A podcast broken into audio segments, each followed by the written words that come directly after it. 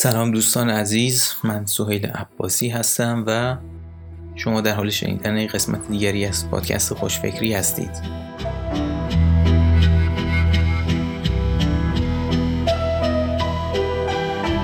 چرا امروزه دیگه کارآفرینی و نوآوری شبیه قمار کردن نیست؟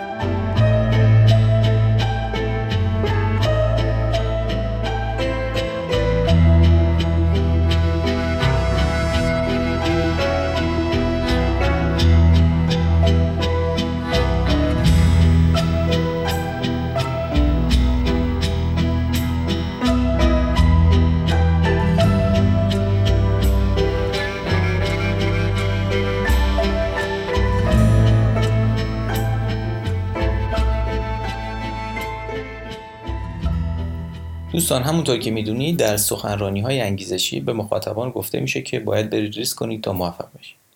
ریسک کردن اگرچه برای بسیاری از ما کار آسونی نیست اما انگار برای رشد کردن راهی به جز ریسک کردن داشته هامون برای به دست آوردن چیزهای بزرگتر وجود نداره. موضوع ریسک به صورت علمی در مباحث مدیریت پروژه مورد بررسی قرار گرفته و برای کنترل و کاهش اون به یک مقدار قابل قبول راه حل و روش های گوناگونی وجود داره.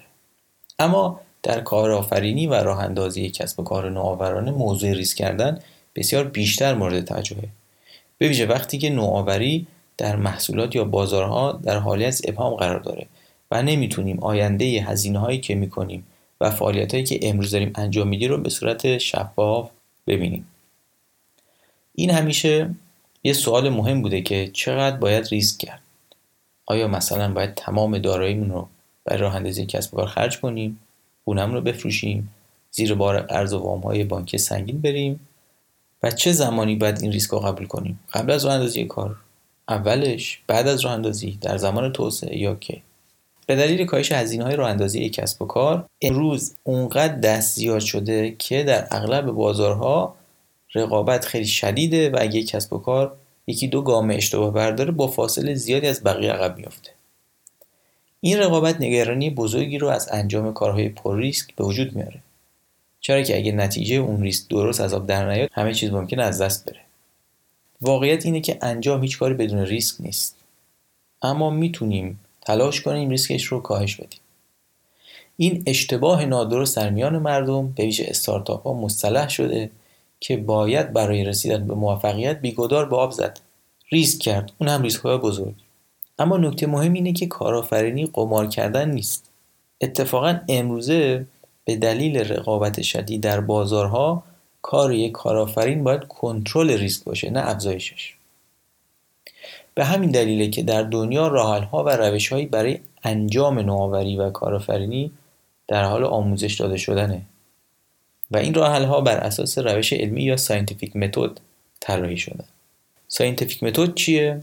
scientific method یا روش علمی یک روش تجربی برای کسب دانشه که حداقل از قرن 17 هم مسیر توسعه علم رو دگرگون کرده. توی این روش مشاهده دقیق انجام میشه البته با در نظر گرفتن شک و تردید جدی در مورد اون چیزی که داره مشاهده میشه. چرا که ممکنه مشاهدات ما دچار باعث های ذهنی مشاهده کننده باشه.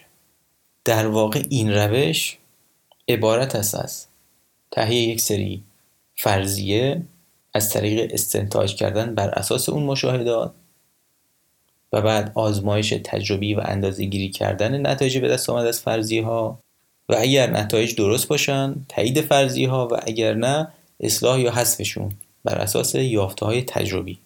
در واقع یک چرخه مشاهده آزمایش تحلیل و تکرار در مدل علمی وجود داره. در آموزش کارآفرینی مدرن مباحثی مثل توسعه مشتری یا customer development و یا lean startup بر پایه scientific method شامل همین چرخه آزمایش و خطا و بهبود مداوم هستند. برای مثال در متدولوژی lean startup چرخه build measure learn یا ساختن اندازه گیری کردن و یادگیری بر اساس scientific method طراحی شده. روش علمی کمک می‌کنه تا ریسک رو بتونیم تا اندازه زیادی مدیریت کنیم و جایی که لازم ریسک های حساب شده انجام نکته مهم برای موفقیت در روش علمی تست کردن پیاپی برای به دست آوردن داده یا گرفتن feedback به ویژه فیدبک ها و داده هایی که جوانب بیشتر و تصویر بزرگتری از مسائل رو در بر بگیره. و بعد از اون بتونیم اونها رو بدون تعصب برای گرفتن تصمیم های مفید و اثرگذار تحلیل کنیم. اما همه این موارد زمانی به نتیجه می‌رسه که ما به یک اعتقاد درونی و اساسی در زندگی شخصی و کاری خودمون برسیم. اینکه چیزهایی وجود داره که ما بلد نیستیم و نمی‌دونیم. و همچنین اینکه نمی‌دونیم چه چیزهایی رو هم نمی‌دونیم. و این خیلی مهمه. این باور درهای مهمی رو بر روی رشد و یادگیری ما باز می‌کنه.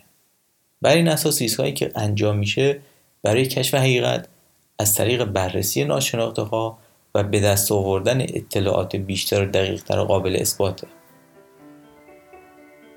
در این شرایط کارآفرینی و نوآوری. از یه قمار بی حد و اندازه تبدیل میشه به یک مجموعه از ریسک های قابل مدیریت.